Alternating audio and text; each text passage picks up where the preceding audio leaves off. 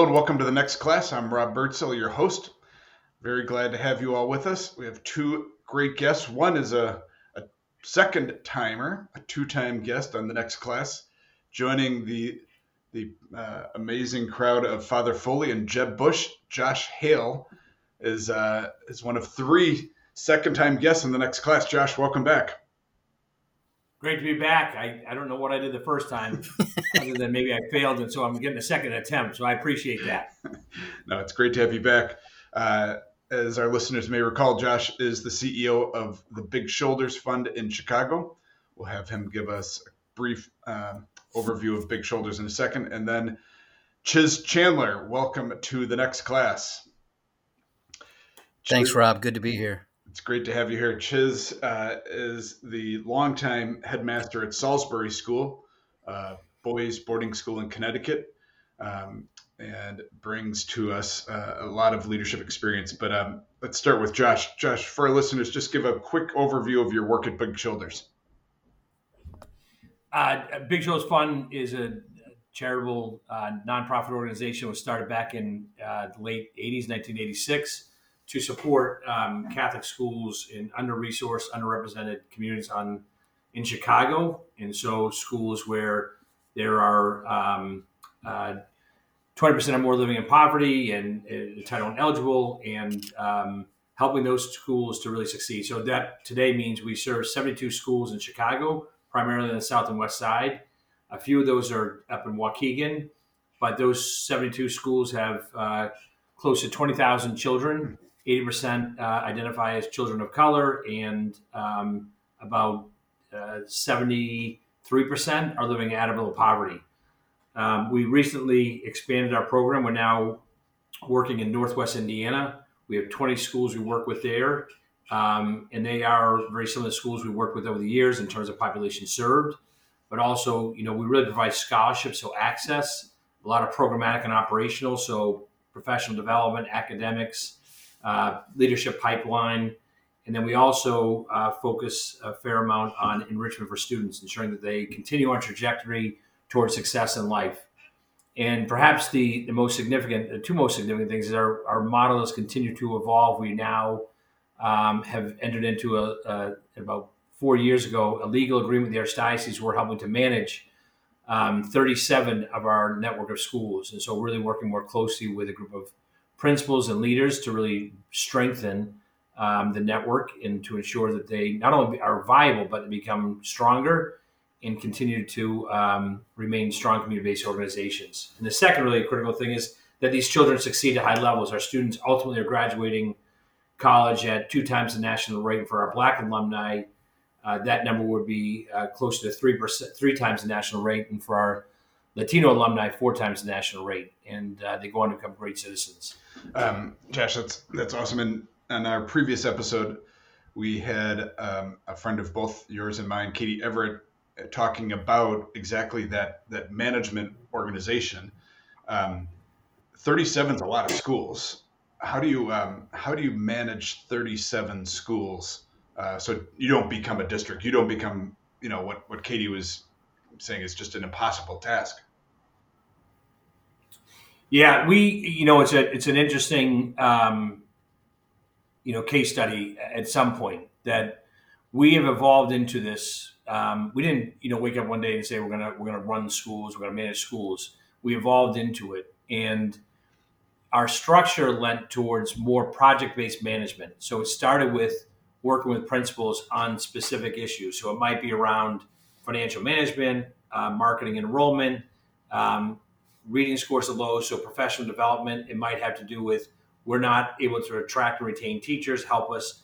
So it's project based. And so the way we are able to effectively manage without creating, you know, large bureaucracy is really sharing talent across the network from our team and, and working in multiple situations on an ongoing basis. So as a project manager, and then there's subject matter experts that move across schools. I would say the other part is we always talk about we try to have the network feed off itself. That we are trying to employ teachers and leaders in our schools to help work with one another to manage and grow the network. And so that means we're able to pay people more because they're going out and working, whether that's creating professional learning communities or that is distributing a leader. So Chiz is a great leader in one school. Why don't we distribute his leader over multiple schools? And underneath that, we have apprenticeship. So really trying to, to strengthen in different ways. But I would say, you know, at, at a high level, there's a, a, much smarter team at Big Shoulders Fund who manages all that. They don't let me get too close to the academics. They're concerned about my IQ, but I, have observed how they have, how they do that, and so. Uh, but we are we are really trying to, to to not fall in the trap of, you know, we have all the answers at headquarters, and the answers are in the community. Each community is unique, and allow uh, them to tell us the issues and try to come back with solutions that then can be shared across the network.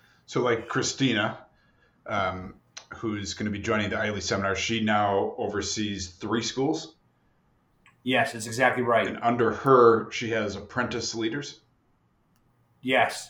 So even go back with Christine. So that's a great example. So she, we got to know her early in her career. She was a teacher, certainly had leadership qualities. Our team had identified her and said, we want to help support. And she was interested in growing. And so we made her a lead teacher in a professional learning community, working with other teachers and hmm. you know a data coach or a literacy coach, who was whoever was working with them. And then she moved up into other leaders. She worked with us on our Stattle camp in Wyoming, or you know she worked in some sort of STEM program. Um, and then she took on uh, being an assistant principal, then ultimately a principal. And then because she was so effective as a principal, we have it's called Sullivan Fellows, but I would call it the YPO mm-hmm. of principals that we identified six key performance indicators across our schools, and it has to do with you know culture and climate as you know five essentials, um, academic scores, absolute growth, uh, enrollment, stability or growth, alumni fundraising, uh, matriculation, so eighth grade onto high quality high school or high school into college or career, and on those KPIs, this, the principals that rise up, we actually put them into this group called Sullivan Fellows. She is one of them. And then they are, um, one, we compensate them more. And there's a kicker if they stay, make it five years and uh, then it resets. But they also get professional coaching and supports along the way as part of that group. And so she really continued to develop, and we saw that, and we said we should put her into a new role of managing two schools, now ultimately three. We've done that now probably in four or five instances and it's been enormously helpful because we put a, a, resident underneath those Sullivan Fellows, and they get a, a, year or two to learn from a high performing principal before they're put in the position. In the past, it was like, you know, someone left the, the principal at the school. It was like, you know, any teacher want to be a principal, or you went to the market and tried to find someone to come in to fit in the culture and climate, which is really difficult. So, uh, Christine is a great example of that. Yeah, I'm excited to have her out at the ILE seminar uh, in March. She, I think, will be a great contributor. Um, Chiz, Salisbury School. Our listeners are, are mostly Catholic school leaders, but I think there's a lot we can learn from from our friends in the private school market. So tell us about the school that you ran for 18 years, I think. Yeah, I was actually um, uh, a faculty member before I was appointed headmaster. So I, I spent um, 30 plus years, uh, you know, on the Salisbury School campus. And um, Salisbury is a uh, boys' school founded in the Episcopal tradition. We have a chapel program, um, community service, and and uh, you know other programs that that um, are similar to what you might find at a, at a, at a Catholic school. Mostly boarding, 300 students, 150 employees, um, about a 20 million dollar annual budget at, uh, when I left uh, three years ago, and um, really exciting work, and um, uh, I, I, I really enjoyed a, a really uh, fabulous career there, and and um, am very grateful. And um, some of our listeners may not be aware that there are a number of Catholic boarding schools. Uh, Chiz there are. Chiz and I, through our work at Amerigo, work with uh, Villanova Prep, Woodside Priory, Marianapolis, uh, Georgetown Prep, all long tradition Catholic boarding schools, so they um, they have been in, in that business too. But um, there's a neighbor of ours in Connecticut, known uh, Canterbury School in New Milford, which is a Catholic boarding school. Very good school. Interesting. Okay. Um, so let's get into our discussion today. Um, so, Josh, you obviously work with a lot of school leaders. Chiz, you were one for a long time. Um, the job has gotten a lot harder uh, from the leaders that I work with over the past five years. Um, can you talk about um, why it's gotten harder and, and, what you see as the, the greatest challenges school leaders face today? And Chiz, why don't we start with you? Um, you know, in the independent school world, in the, the boarding school world where I functioned, um, there's no question that the last 25 years has seen dramatic change in in how one runs a school. And and I, will cite a couple things. Um, as a result, though, uh, it's interesting to note that um, when I retired from my job after 18 years, um, I was called a dinosaur by by the uh, headhunter who was uh, in, tasked with finding my replacement. And um, you know, I always thought that was funny because independent schools like Salisbury really prize continuity, um, tradition, and and um, but the challenges of of leading a school have resulted in I think the average tenure of a independent school leader now in in in our space is like five to seven years. I would, um, I and I know we're going to talk about we're going to talk about fundraising later, but that has a direct impact on fundraising. I mean, one of the things when I first became headmaster at Salisbury, I, I um, I was 37 years old. I hadn't done a lot of fundraising, and it takes a while to learn how to to do that.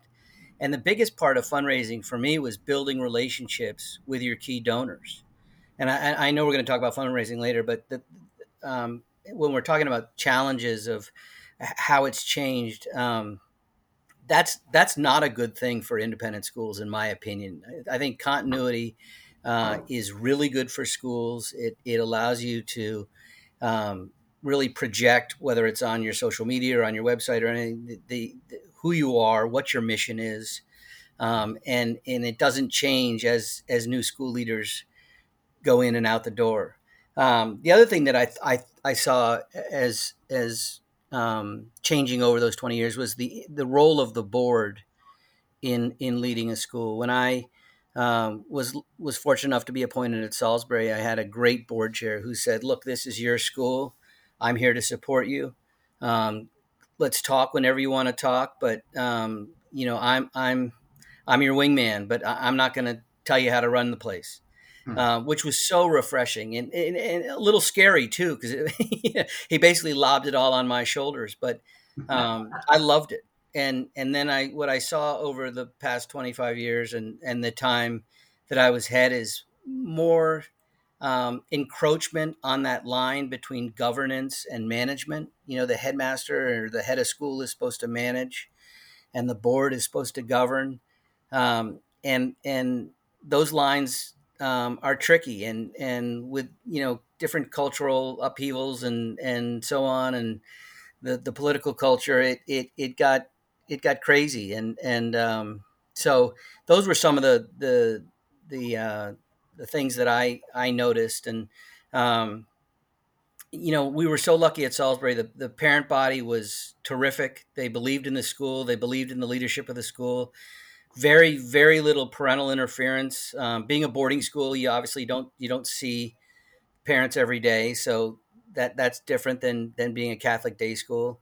Um, but uh, and and the kids were the kids were fabulous. They didn't change. That was the one constant. Hmm. And and you know, whenever I whenever I had a tough day, I I would kind of get up from my desk and leave the office and walk around, usually in the afternoon, and kids are playing sports or and whatever, and and it it would remind me of why I was there and why I loved my job.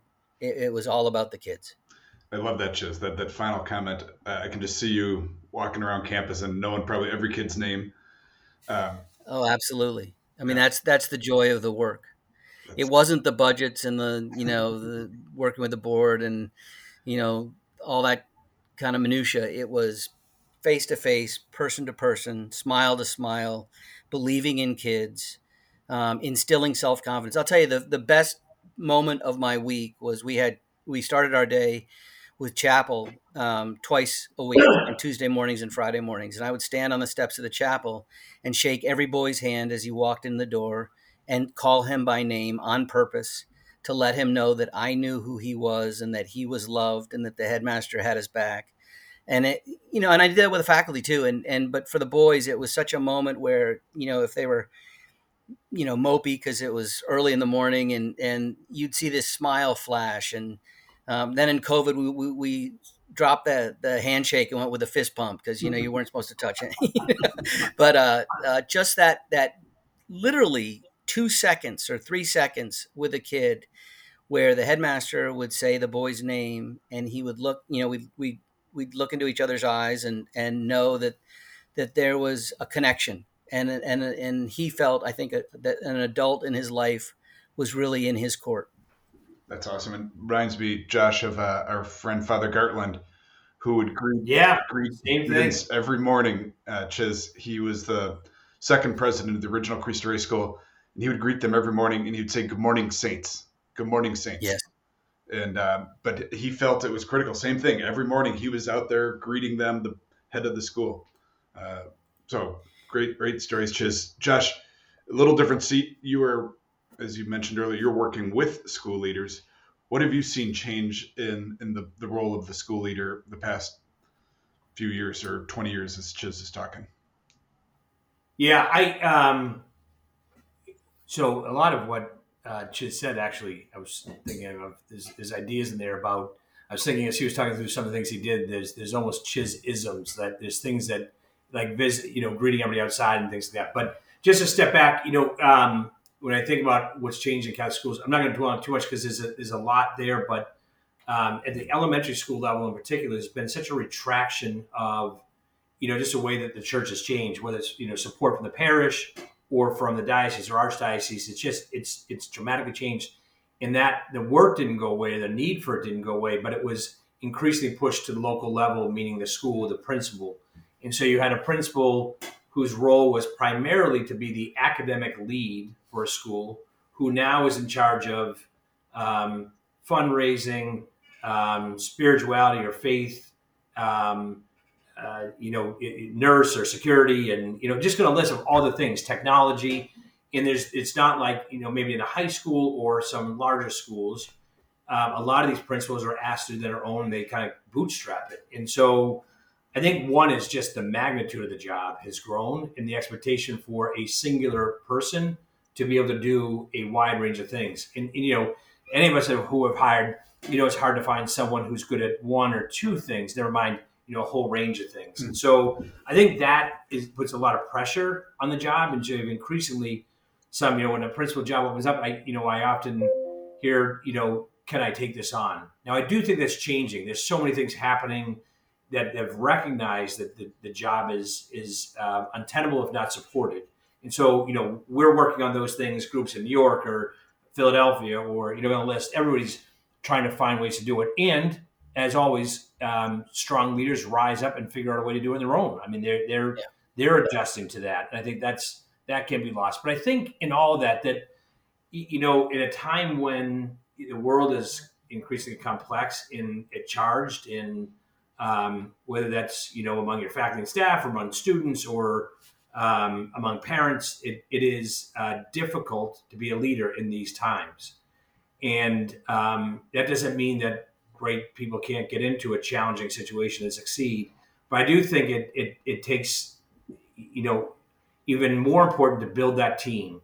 Whatever that, whatever you know, you mean by team, whether it's your your your council, who do you go to for supports, or it's you know your your kind of management team in the school, however you create that. Um, I also think it takes a hell of a lot of modesty and humility um, to know what you know, what you don't know. I think that's I remind myself of that all the time because it's hard. It's hard to.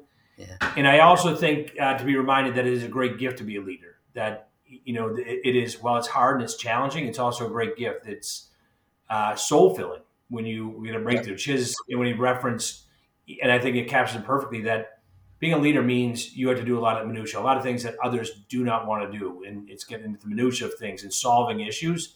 But it's also that grace of going out and seeing the students flourishing and succeeding, or welcoming them and saying, "We've built a great team. We've come together as a community, and I'm a part of helping to develop that." And I think never forgetting those pieces because there's a lot of dark moments, and going out, like Chiz said, and, and walking around and being reminded, "Why am I doing this?" I think is tremendous advice, and that not to oversimplify but I think that you know, in a in a rapidly changing world, especially in the elementary school Catholic principal, um, that's in all in all leadership positions, but I see that particularly.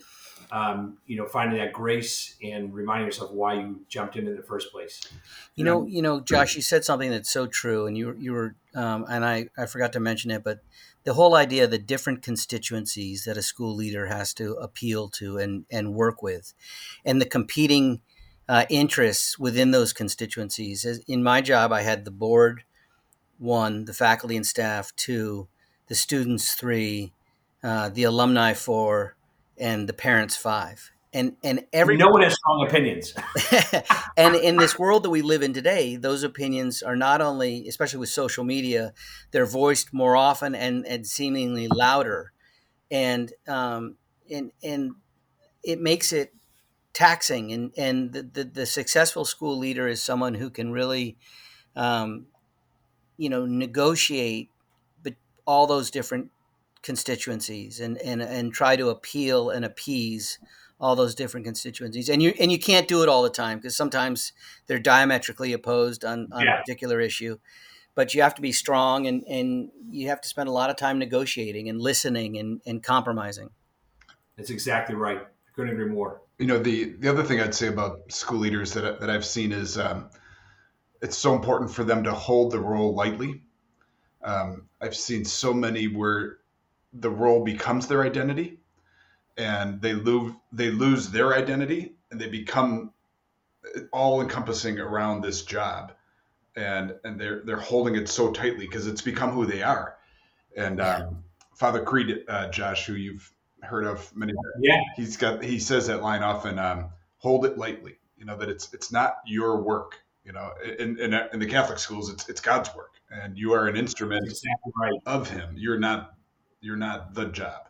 And um, that's exactly right. I've seen school. But Rob, the tough part of that is that um, in order to sometimes do the best job, you have to be that that person. And and and you're totally right. For your own personal health, you also have to hold it lightly. So it's right. it's no, it's, it's a real it's a real paradigm there, and uh, it's uh, it's a balance. No, you're right because you you got to be all in. Yep. And the faculty have to see that, the kids have to see that, the parents, but you can't be so all in that you lose yourself. It helps to have a cadre of school leaders to have these discussions with. And we used to meet um, with different groups of, of heads because in the independent school world, and in certainly in New England where I was in the boarding school world, there's only one person in that school that has that job, and I assume it's the same thing in the Catholic uh, yeah. world. And so to have a, a, affinity group of of heads to get together with, share a meal, um, just talk for an hour, uh, is it, it is so refreshing because you you remember that other people carry the burden that that you carry. And and it's it's even hard to talk with your spouse about it sometimes because they're not living that that role. Yeah. Mm-hmm. they yeah they, they don't get it. Exactly right. And uh, it's one of the challenges the diocesan schools face is that they are true islands. Um, you know if you're not part of the big shoulders network if you're not part of the cristo rey network if you're not part of the jesuit schools network you're an island. You know a lot of these diocesan schools i work with they they've got no one to talk to. And um, it's one of the purposes and goals of ILEE is to to give them that that affinity group that they you know we we meet every month. we we met yesterday, and um, it's so needed. Yeah, it's so and and I think it's important to be with the group not in your city because you can be more vulnerable. You know, if you're on with a school that's you know down the street, you don't want to be vulnerable because you got to show that I'm I'm better than you. You know, we're we're kicking butt here. We've got we're killing it. Uh, whereas if you're talking to a school in LA from Chicago, you can you can say this is a hard job. Um. And so that, yeah, that's where I think that national. Um, I think Chizzy, you're you're talking about more of a, uh, a national network to to voice that. Um, let's take a quick pause here before we come back and talk about. We we could go on and on here, but um, we're gonna take a quick pause and hear from our sponsor. Catholic Virtual is the trusted online education partner of Catholic schools worldwide. We develop customized online learning solutions to meet the needs of our partner schools and their students. Visit our website at www.catholicvirtual.com to learn more. Now back to the episode. So, uh, a big job of a private school leader is fundraising. And in our previous episode, we had a great conversation with Katie Everett about working with foundations. So, we'll let her be the expert on that and turn to you two for raising funds from individuals. Um, you know, Chiz, if you could talk about alumni, and then Josh, if you could talk about people that aren't alumni but have have an interest in a school. So it's all different strategies. And uh, Chiz, why don't we start with you? And, and what are best practices, or you know, if you're a, a young new head of a Catholic school, what would you share with them about raising funds from from alumni and then Josh other constituents? Well, the the tough truth about that is is that you have to get out from behind your desk and off campus and and meet interested donors. And and my best fundraising was always done um, with um, relationships built up over a, a number of years. So as as head of school, I got to understand and really um, really know what the donor was interested in, what what made him or her um, tick, and and and what they cared most about in my school, and and you know, kind of wait for the right opportunity to say, oh, I you know I have a funding opportunity, and I know exactly who that right that the person is who will be interested in that. But cultivating relationships, it's it's it's that's it. I mean, my my my best fundraising successes. Um, I can look back and I almost didn't have to ask the donor for a gift. Hmm. I would talk about a project that I had and and and any project that we initiated, I was incredibly passionate about whether it was building a new classroom building or building a new dormitory or building a new student center or building a new athletic center at Salisbury. Um, it, it, it, it was because I was enhancing the lives of the students. That, that was what I was passionate about. I wasn't passionate about being able to say, oh, I, I, I did this. What I was passionate about was knowing that I was going to bring something to campus um, that that students would benefit from. It would make their lives richer and more, you know, better and more meaningful. And and and so, um, I remember when I was uh, we were building a new 100,000 square foot athletic center. The first two donors I went to for uh, leadership gifts, I just talked about what I wanted to do and was passionate about. And one looked at me and said, "What do you need?" And, and, you know, and then it was oh, okay. Then it was time, but um, to have that conversation and and uh, so it's really about building relationships. It's about getting off campus and and and having lunch or tea or um, you know just visiting someone in their at their business or in their home and and and growing that relationship and and establishing a partnership in in leading the school because the head of school and the donors need to work together in order to make those those magic magical moments happen for the school. Just how much of your time would you say you were off campus? I would well, I, I, used to say that forty percent of the time I was I was actively fundraising. Now you can actively fundraise from your desk with with a phone call or an email or a postcard or you know anything like that. But um, I would travel generally one week out of every month throughout the school year Okay, and it's hard. And when you're in a campaign, um, it's a little bit more. When you're not in a campaign, it's a little bit less. We had a very successful campaign that concluded in 2014, and and in those months leading up to the finish, uh, I was away a lot, um, but it it paid great dividends. And and then after 2014, we let the donor base rest. we weren't constantly constantly asking them for for a gift for a special project, and and uh, then I got to stay at home a little bit longer um, Josh, it reminds me, Chiz's comments remind me of Father Foley at Rey, who claims to this day that he never asked anyone for money. And he raised, what, 50, 60 million, Josh? Yeah. Never. I, you know, it's funny. I was saying the, I was saying the exact same thing that um, I was saying the exact same thing. I was saying I was trying to go back in time. I was trying to think, have I ever really, I think that there's, um, you know, like every every profession has the jokes about it, and, and it's like this. You just you know, you gotta go hit, hit them up for money, like someone's an ATM machine. Like, yeah, just give me two hundred thousand. Thank you. I'll check in with you later. You know, it, it, it, it's it, there's there's a you know the joke of that, but there's also sometimes there's a reality of it like that even in the profession of the fundraising, sometimes going to be, well, I, I only raise six figure gifts. I only raise like I don't know. I I I don't know what I raise. I only know that um, exactly what Chiz said is about relationships. In that, if you are passionate about your mission, you are passionate about the work you're involved in, and people are going to be drawn to that because whether it's because they're alumni of a school or because they believe in helping more children have access to it or because whatever it is, you, you know, you're saving dogs from whatever. I mean, whatever that is, if you're passionate about it, people are going to want to be a part of it as well. And I, I, I mean, I had no formal training in fundraising except for Father Foley, which where I learned, you know, this is about relationships. I never viewed any of these people as a, you know, as a target. Some of these folks that I met when I was at Cristo Rey 25 years ago, some of my closest friends, and you know, it just it, it is about relationships. And to Chiz's point, that I always um, to put a little saying to it, when the when the apple is ripe, it will fall. Yeah. That generally people that are there are want to be involved. They wouldn't be sitting around the table or engaged if they didn't want to be involved. Yeah. And when they hear something that piques their interest, to you know, Chiz is passionate. I watched and saw some of it. You know, his passion for Salisbury and the young men that came to schools and the education and you know even the, the part of the chapel and the values. And I've seen some of his speeches, and you know, it was hard not to be excited with that. So someone watching that would say, "Gosh, this person's doing a great job. I can see the vision he has for the future. I want to be part of that." Chiz, we were thinking. You said, I think that that's more how it works than anything Yep. I recognize, you know, in that in, in some of our elementary Catholic schools, you know, it's it's it's growing. The high schools generally have a, a much you know more well established. That's not all Catholic elementary schools, but increasingly it's growing and, and it's getting. Um, we we see them.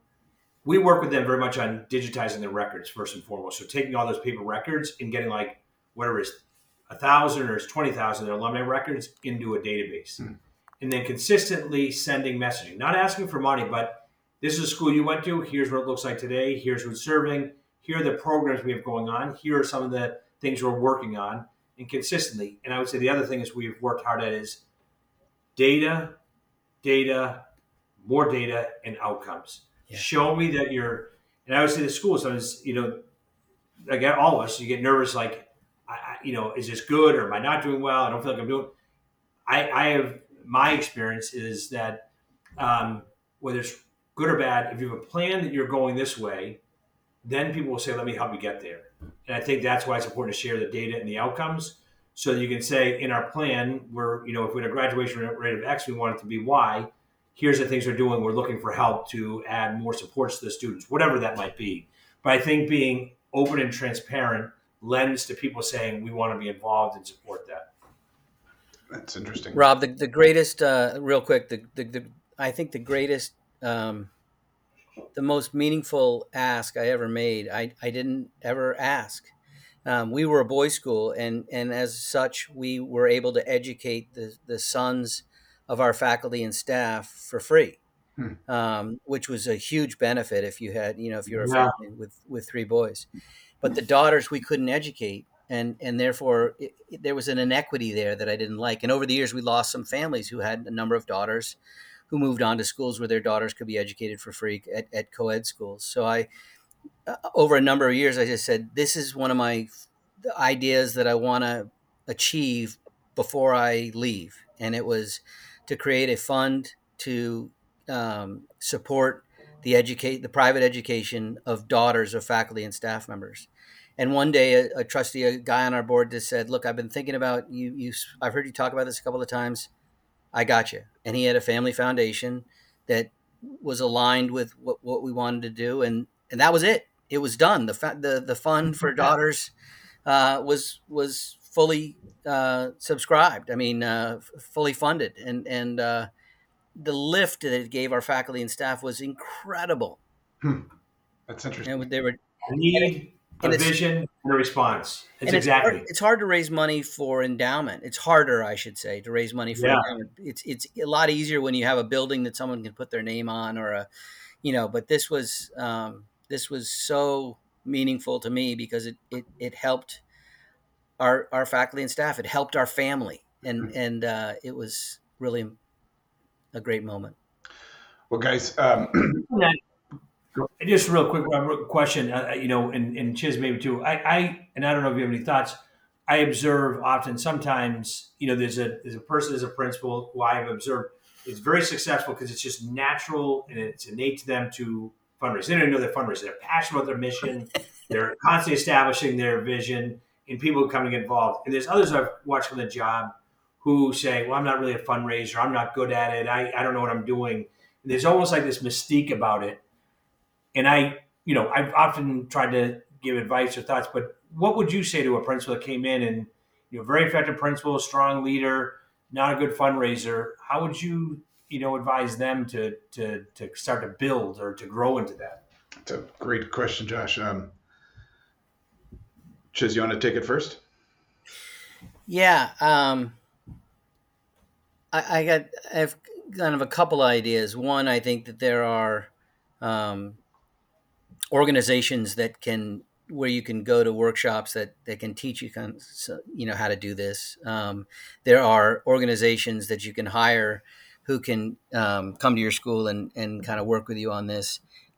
I, I think it, it's no one, it, very few people asking for money comes um, naturally to, to very few people. Yeah. Um, the, sometimes to get that that that ask out, I need a million dollar gift is like you're sweating.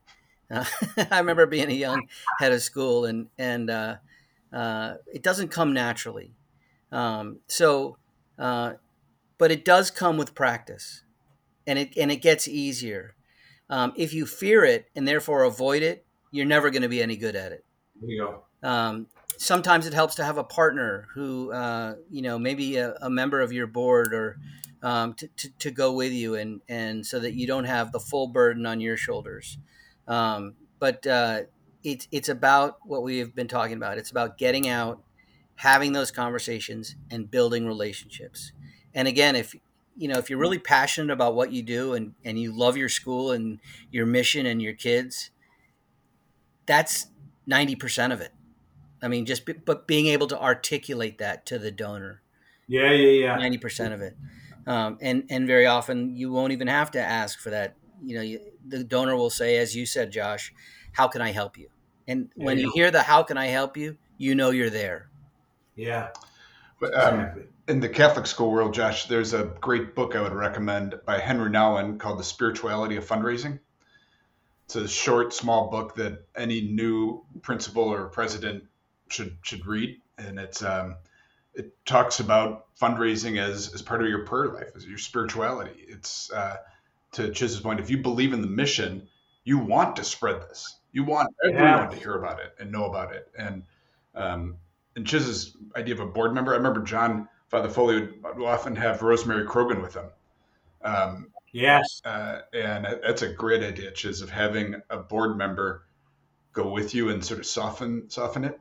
Um, it's it's it's also um, you know in my graduate work I, I took a class in negotiations and, and it's helpful sometimes to have the two on one mm-hmm. um, yeah you know in, in a soft way not that you're you know not that you're ganging up but um, it makes you more effective sometimes when you don't have to carry the conversation when you can play off each other so if you if you establish a good strong relationship with a member of your board or um, even another donor of your of your school who who can kind of um, cajole a fellow alumnus or a fellow parent or, or yeah. you know um, hey, please join me mm-hmm. um, and or please join us in this mission That's in this thing. effort guys i think uh, one other thing just to tag on i think it's a good reminder for a lot of things in life but the saying that something like "Show me your calendar, and I'll show you um, your priorities."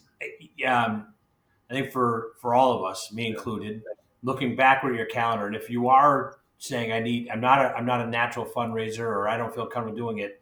Chiz, you said something about it, like it does become easier. That even if it's an hour, two hour, two hours a week, you say, "I'm just going to focus on fundraising," and to your point, it might be sending an email, making a phone call, but forcing you to set aside time consistently, it yes. becomes more natural. And I think I, I mean, I often look back at my own calendar and say, what have I been doing the last six months? Judas Priest, you know, get your, your act together. I mean, it is. It's it's humbling to look at. My priorities are X, and X isn't even involved in my calendar. So I, I do think that that's a that's a great example. Um, well, gentlemen, we could go on. We haven't even gotten to half of our subjects yet, so I'm going to propose this is part one of two podcasts. uh, I'm not even asking you guys permission, but I'm going to say we're going to do a second one in a few weeks. So for our listeners, we've got a lot more that we want to cover, but uh, time is coming short here. And uh, Josh knows this. We, he's already had this question, but Chiz, we ask every guest one final question. And so we're going to ask you it. Who is your greatest teacher and why? Uh, I would say my father uh, is my greatest teacher. Um, he was a schoolman, uh, career educator. Um, started out in the classroom and on the athletic field as a baseball coach. Um, he spent the better part of 50 years in independent schools and um, you know the and and did a lot of fundraising. And this was at a school called Hotchkiss School, um, and he wound up being the headmaster late in his career. And um, he just was so consistent and and loved the students and and had um, great expectations and and led the way that um, kids followed. And and uh, to this day, I meet these men who are uh, men and women, but but uh, Hotchkiss was a boys' school through through about 1974. So you know, the older alumni are all men, um, and they would say, "Your father's the greatest guy. He taught me X, Y, and Z," and and I would walk through fire for him, or I would eat through the locker room door to, to go on the athletic fields and play for him, and um, that kind of loyalty, that kind of just he was he was wonderful, and um, he uh, he's still alive, thank gosh. He's uh, uh, 89 years old and and still remembers. We were having dinner the other night, and and he was telling a story about his father playing football in college, and still remembered his father's football coach's name, which must have been in like 1926. and I was like, oh my goodness. But uh, just uh, great values, and and always instilling values in kids, and um, doing things the right way. That's awesome. Well, um, just thank you for joining us in the next class. Josh, welcome back. Uh, look forward to continuing the discussion with you guys in a few weeks on another episode. To our listeners, thank you for joining us again. Uh, and we hope you will listen to the second segment of Josh and Chiz.